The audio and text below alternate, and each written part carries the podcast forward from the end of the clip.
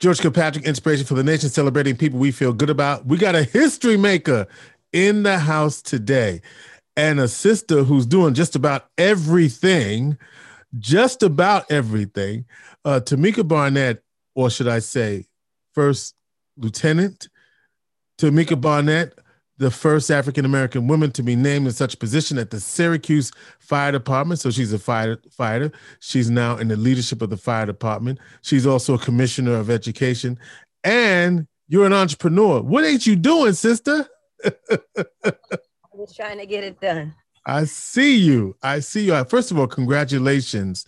And I know that uh, it's a proud moment. What what was it like when you got the call uh, from Chief Monds that you were going to be appointed?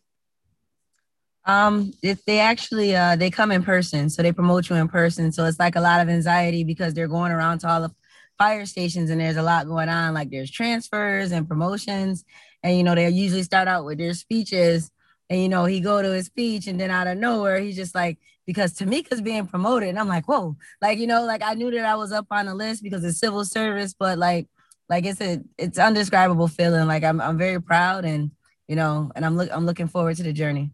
You're actual, so it's the first lieutenant for the Syracuse Fire Department. I'm the first black female lieutenant for the Syracuse Fire Department. First female lieutenant for the so first woman, first lieutenant. Nope, first black woman. First black woman. Okay, first black woman. First black woman. History maker. So, uh, how did you get prepared for this moment? Uh, you know, it, it takes some time. Like it's a process because we have to um, pass a civil service exam. Mm-hmm. So we want to move up the ranks, like you you got to study, and it's a lot of materials. So I spent a lot of time studying, like I would say, over a couple years, and taking additional classes, so that when it came time to take the exam, that I was really prepared.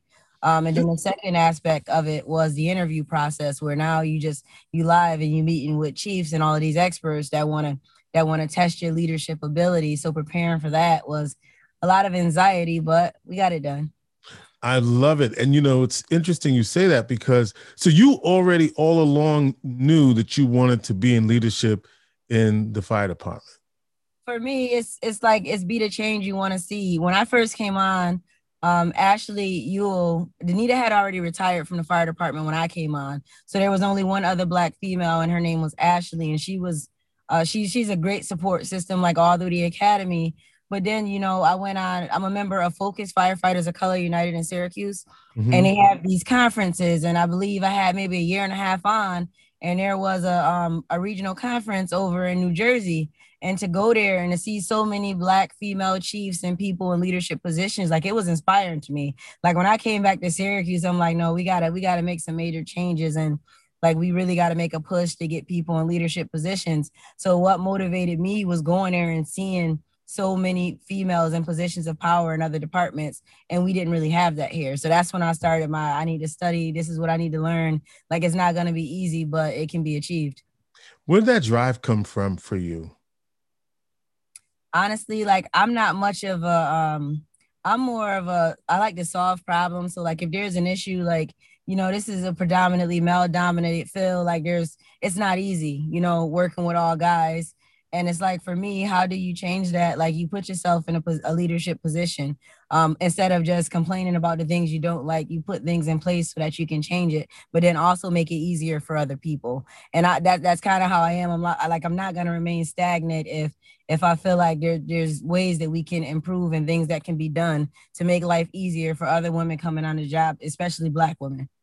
Yeah no i appreciate that the first black female lieutenant in the Syracuse Fire Department. Uh, uh, this is amazing. Um, uh, uh and so, uh, uh, with that, you mentioned Danita Thomas, the first woman and the first black woman. She, she, she, you know, she had a double header going on, and she, well, she had this to say about her experience and what she said about you. So uh, you mentioned uh, Danita Thomas, the first black female and first woman f- firefighter for the Syracuse Fire Department. Here's what she had to say about her experience. Well, George, it wasn't one of the most pleasant experiences for me. Um, it took a toll on me, both physically, you know, because of the, the, demand for the work, um, you know, and mentally. You know, to be honest. It was sure. very stressful. It wasn't just stressful going into the fires. I had to watch my back also, mm. you know, with the guys, you know, some of the people around me, not necessarily my crewmates that I was working with in any particular night or day. But I had, you know, I had to look at it through a different lens and, and do the job. Mm-hmm. So um, it took a toll, you know, I was, I did it I set I set out to do it and I just did it. I did uh I stayed for 20 and a half years. I became an inspector, which I got to work on my own a little bit more. You know, after 10 years or so on the on the front lines fight, fighting fires, I became an inspector and a mm-hmm. fire marshal.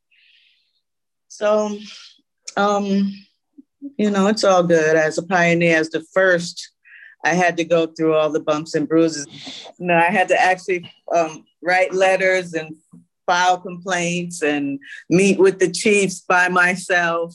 You know, maybe a union representative would be with me every once in a while, but they wouldn't want me to speak and say certain things, but I'd say it anyway. So, of the 61, uh, I believe uh, last I checked, there's about four African American women of those yes. 61 have you reached have they reached out to you at all? Have you reached out to them? Have they have y'all had you know? Yes tamika barnett and i have been in contact with each other quite a few times. I really like her. She's she's doing a great job in the city there. She's very active i see in other things you know that she's doing around the community.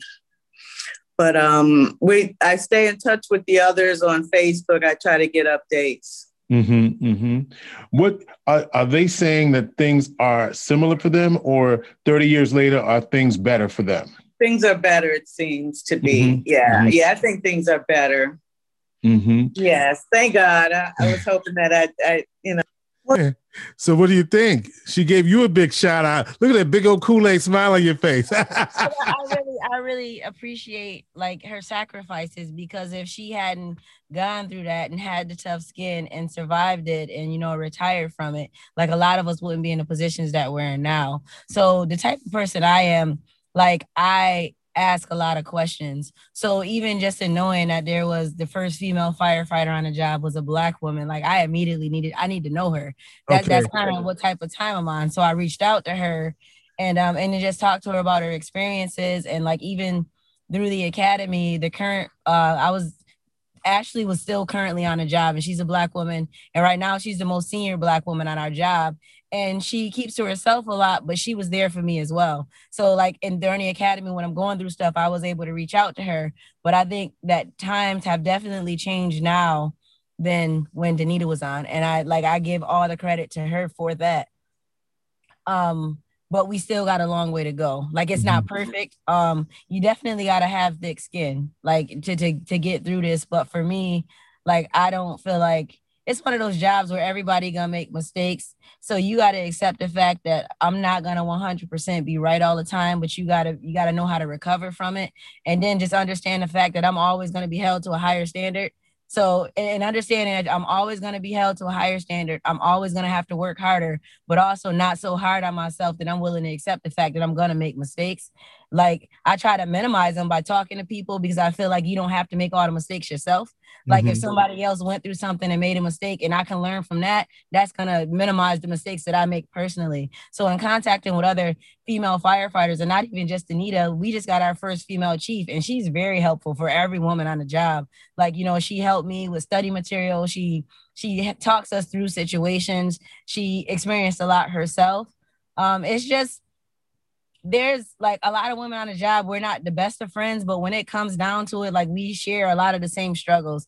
So even going through the academy there was other women like rachel rachel and rosie wood the twins that are on the job they reached out to me about like physically how you get through the CPAT to become a Syracuse firefighter, where like a lot of other people did not. And for me, the fire department by no means is perfect, but there was still a lot of people that looked out for me, like Danita especially, but then also a lot of like black and white people. There's a lot of people that that don't want us there at the same time. Mm-hmm. But I mm-hmm. like focus on the people that really supported me because I, I have a strong support system on the fire department. Because at the end of the day, anybody on that job is gonna tell you the one thing about me is that I'm very vocal.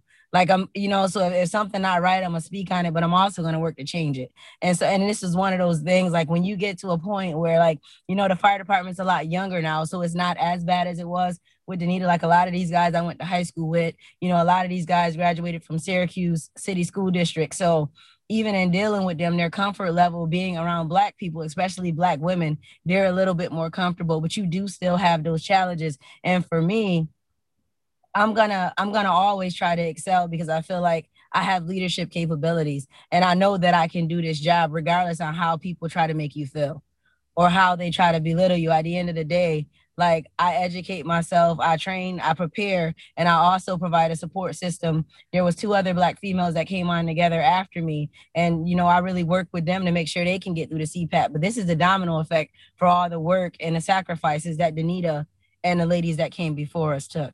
What's the CPAT?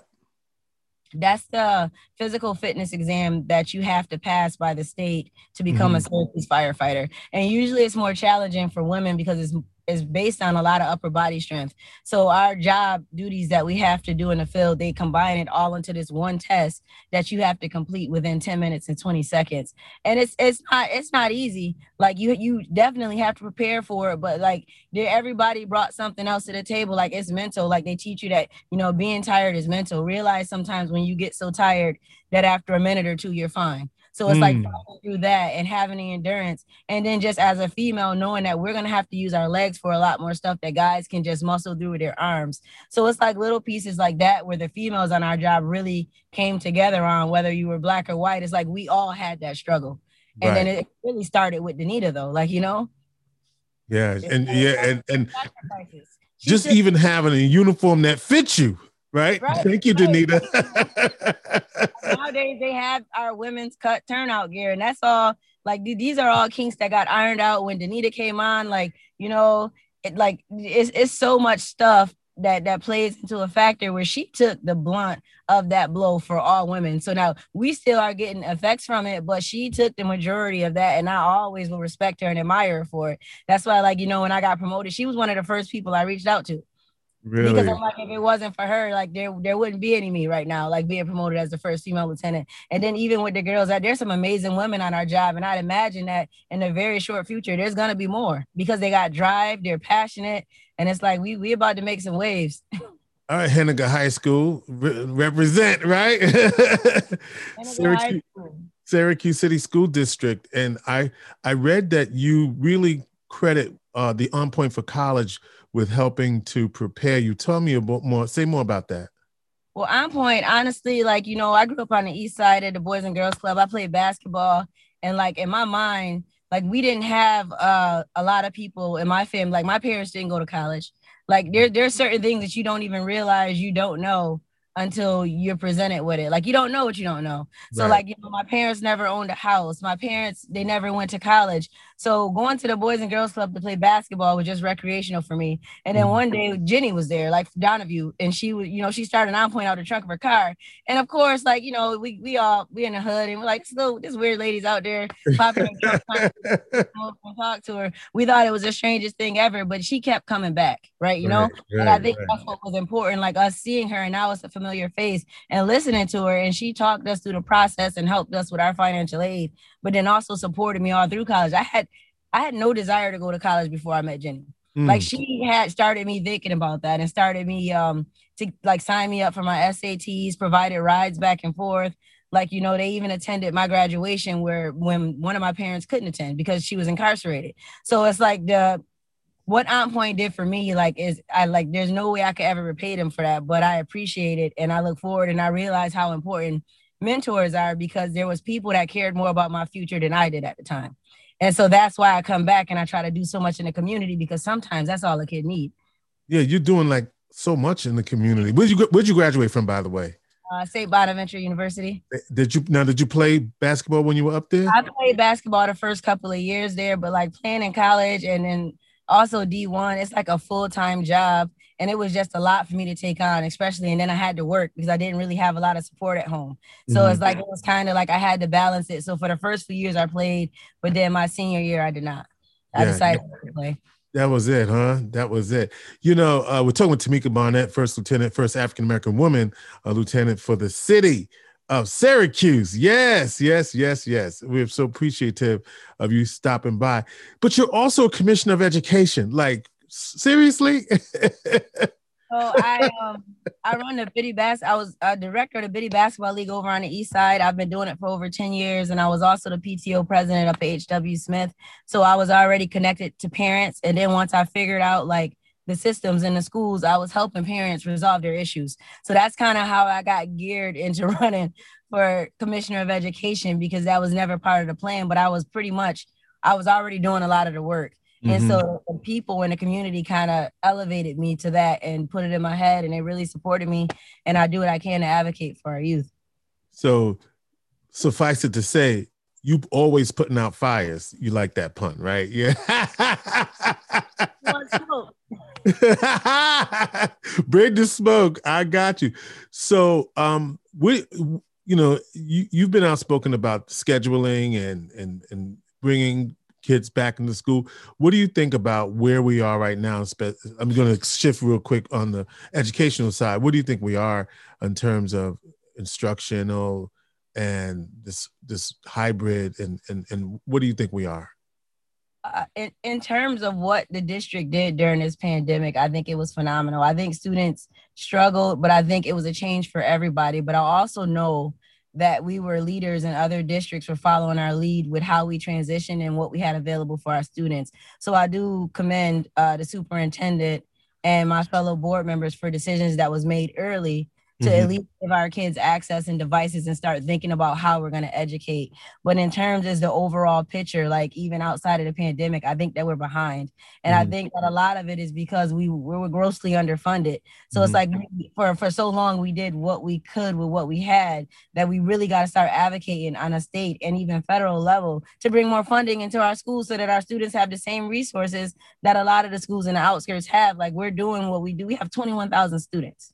Right. You know what I mean? And we're constantly being compared to districts that might have 600. It's like the way that we operate is very differently. The things that they can do is different from what we can do because we're doing it for every child. Every kid in the district is getting this education. We don't get to pick and choose who we want to educate and who we don't. Our teachers are they're working hard. Um, I, I do think that there's a lot of work to be done, but I think that people are genuinely are genuinely working to put their best foot forward. No, wow. And, and, and then you're an entrepreneur too. Tell me about that. and, and, you know what? It, it all kind of ties together because it started with Biddy basketball over on the east side. Um, I used to play at the Boys and Girls Club. I played in that league. And then once I went to college and came back, the club lost funding. So the league went away. And I remember how it saved a lot of kids from being in trouble. The Boys and Girls Club was a safe place for kids. So it was a goal of mine to bring that program back to the community. So me and a bunch of kids that I actually played in the league with, we got together and we brought it back. Um, mm and we couldn't afford to have like a nice big fancy banquet in the end where you know we're in these places so i would cook all the food for like 300 people and like and they would come eat and families would come the brown skin band would volunteer and come and play in the gym and it was just a big celebration um, so i started cooking for the masses as soon as i graduated from college. So it was harder for me to cook a meal for three people. And like if you want me to cook for 300 i can i can do that with my eyes closed. Like you know so that's what really started my cooking. And then i would just cook for everybody. It's peaceful to me. Like that's my decompress. That's how i decompress. Mm-hmm. because there's so much going on. If i could just turn on some r&b and cook like i'm in my own little world.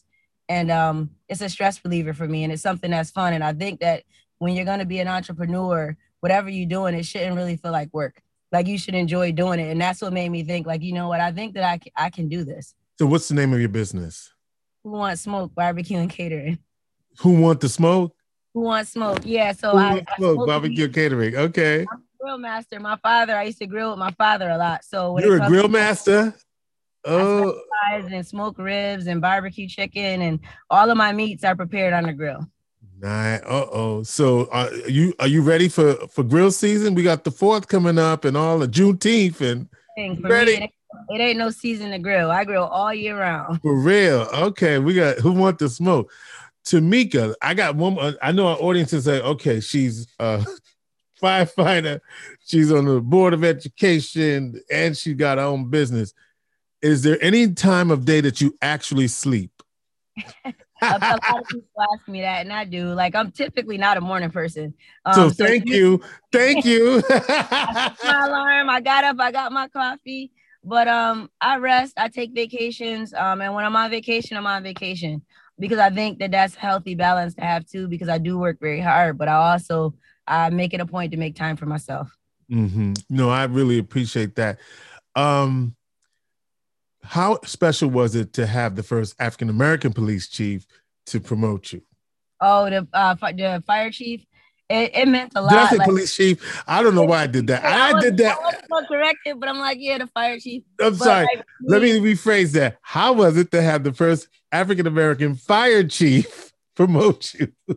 it means so much to me because Chief Monds has believed in me since I came on the academy. When I was in the academy and having issues in the academy, he was there as a lieutenant advocating for me and representing me. And then he was on my shift once I came out of the academy and he continued to advocate for minorities and people on the job and then also to educate, like teaching a bunch of stuff. And then even with the promotion, like, you know, I got I got a lot of lecturing. Like Monds is good for his lectures, but he drops some jewels and it's stuff that that I can carry with me. And at the same time, if I'm gonna help other people, because I stated, like I don't want to be the last female, black female to be elected or um, promoted. There's more women to come. Like I want to be able to help them in ways that he's helped me even when he leaves like you know because he's not going to be on a department forever. So once he's gone we we need people that's going to fill in and and drop these jewels of knowledge. So i'm just trying to retain the information because it's a lot of it. Like he's a wealth of knowledge and he de- he definitely likes to lecture but um taking it in and being able to retain it and apply it when it's necessary and then help people that's coming up. You know uh so can you drop some of his what's some what were some of his jewels that he dropped on you he's basically like, yo, you know, it's one thing to have the title, he said, but then the other part and the reason why I promoted you is that you to do the job. He said, mm-hmm. and to continue to educate yourself and learn, understand who you working with and their capabilities, and and figure it out in a way that everybody goes home and to keep everybody safe. Like at the end of the day, like when you're the officer, you are in charge and you got to take great pride in that like you know make sure you know your stuff but then he's the one that also told me like and and don't be so hard on yourself. Like you're gonna make mistakes, but the important piece is recovering. Mm-hmm. You, got, you got to recover from it. He's like, that's that's key in this job, like, because nobody's gonna do everything 100 percent perfectly. He says, and I get it. Like he's like, I know that you might be nervous or scared to ask people questions because you don't want them to like think about what you know and what you don't because they're your biggest critics. He said, but at the end of the day, you got to put yourself in a position to best be a leader.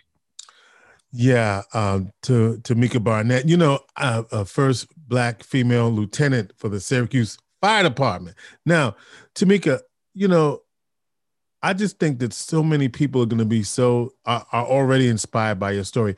What I like about you is that you are just so straight up with your, you know what I mean? Like, and I know people. I know I'm not the first person that ever said that to you. I'm very direct. and I really do appreciate that uh, uh, about you. I mean, is it? Would you like to be chief someday? well, see, they asked me that in the interview yesterday, and I'm definitely always pushing to go forward. But right now, this is such a huge accomplishment. I'm still trying to digest this, and I still like I have so much to learn.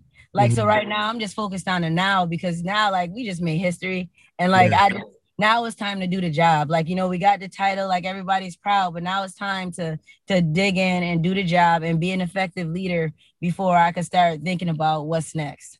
You know, I appreciate that. And so, what would you that one of the things you said that I appreciate is that when I came on, I started to do my research and I started to look at the history. and you looked at, you called Danita and you said, I need to know, I need to know. It seems to me that your suggestion then for people who have goals and who aspire is to look at what people have done before and see what you can learn from them. I love this I because sometimes we forget the past. And and I think it's so important. So would you just drop some wisdom for our audience uh, for those listening whatever stage of life they are about how to to to reach forward for the impossible dream that you made possible?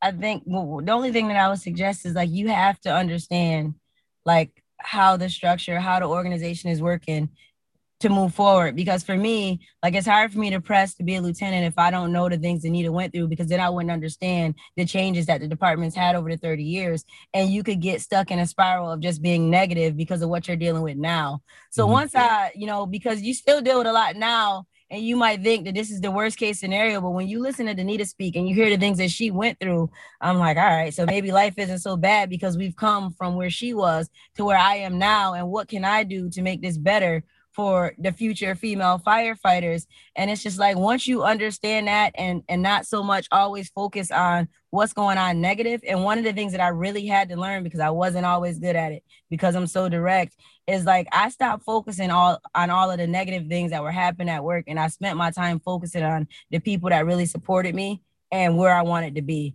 And once I started doing that, like, you know, the possibilities were endless. Like the support was coming in because now it wasn't me just complaining about the things I didn't like. It was me embracing the people that was really trying to support me and uplift me. So with anything, like nothing's ever gonna always be perfect, but understand that, like, you know, and respect it. I'm not saying overlook it, but you need to store that in the back of your mind. But to move forward, you need to understand, like, look at the positive aspects of it and focus on what's positive because like the light always outshines the dark. Like if you want to, if you want to focus on just the negative aspects, you're gonna find yourself in a spiral, like a downward spiral. And I'm not saying we're not gonna ignore it and act like it's not happening, but there's still so much good things happening and positive things that once I start focusing on that and the people that supported me versus the people that didn't like me, like I had a completely different experience on the fire department. And I think it really saved my career. Well, and you're out here saving lives. One of Syracuse's bravest Syracuse Fire Lieutenant Tamika Barnett, Syracuse Fire Department, also Commissioner of Education, also an entrepreneur and a grill master. Um, you know, I, I just want to say this. Uh, I don't know if you're the grill master because I haven't tasted the grill master's food. So I guess that's a challenge. I gotta make sure I get you some smoke. All right. Okay, okay. Tamika, we really appreciate you for joining us, and we we glad you spent some time uh, with us to really uh, help us to understand the history of who you are, and we wish you so much success. You are inspiration for the nation. Thank you for having me, and I appreciate everything you do and using your platform to educate the community. Thank you inspiration for the nation. So don't uh, don't go anywhere. Um, uh, yes, stop.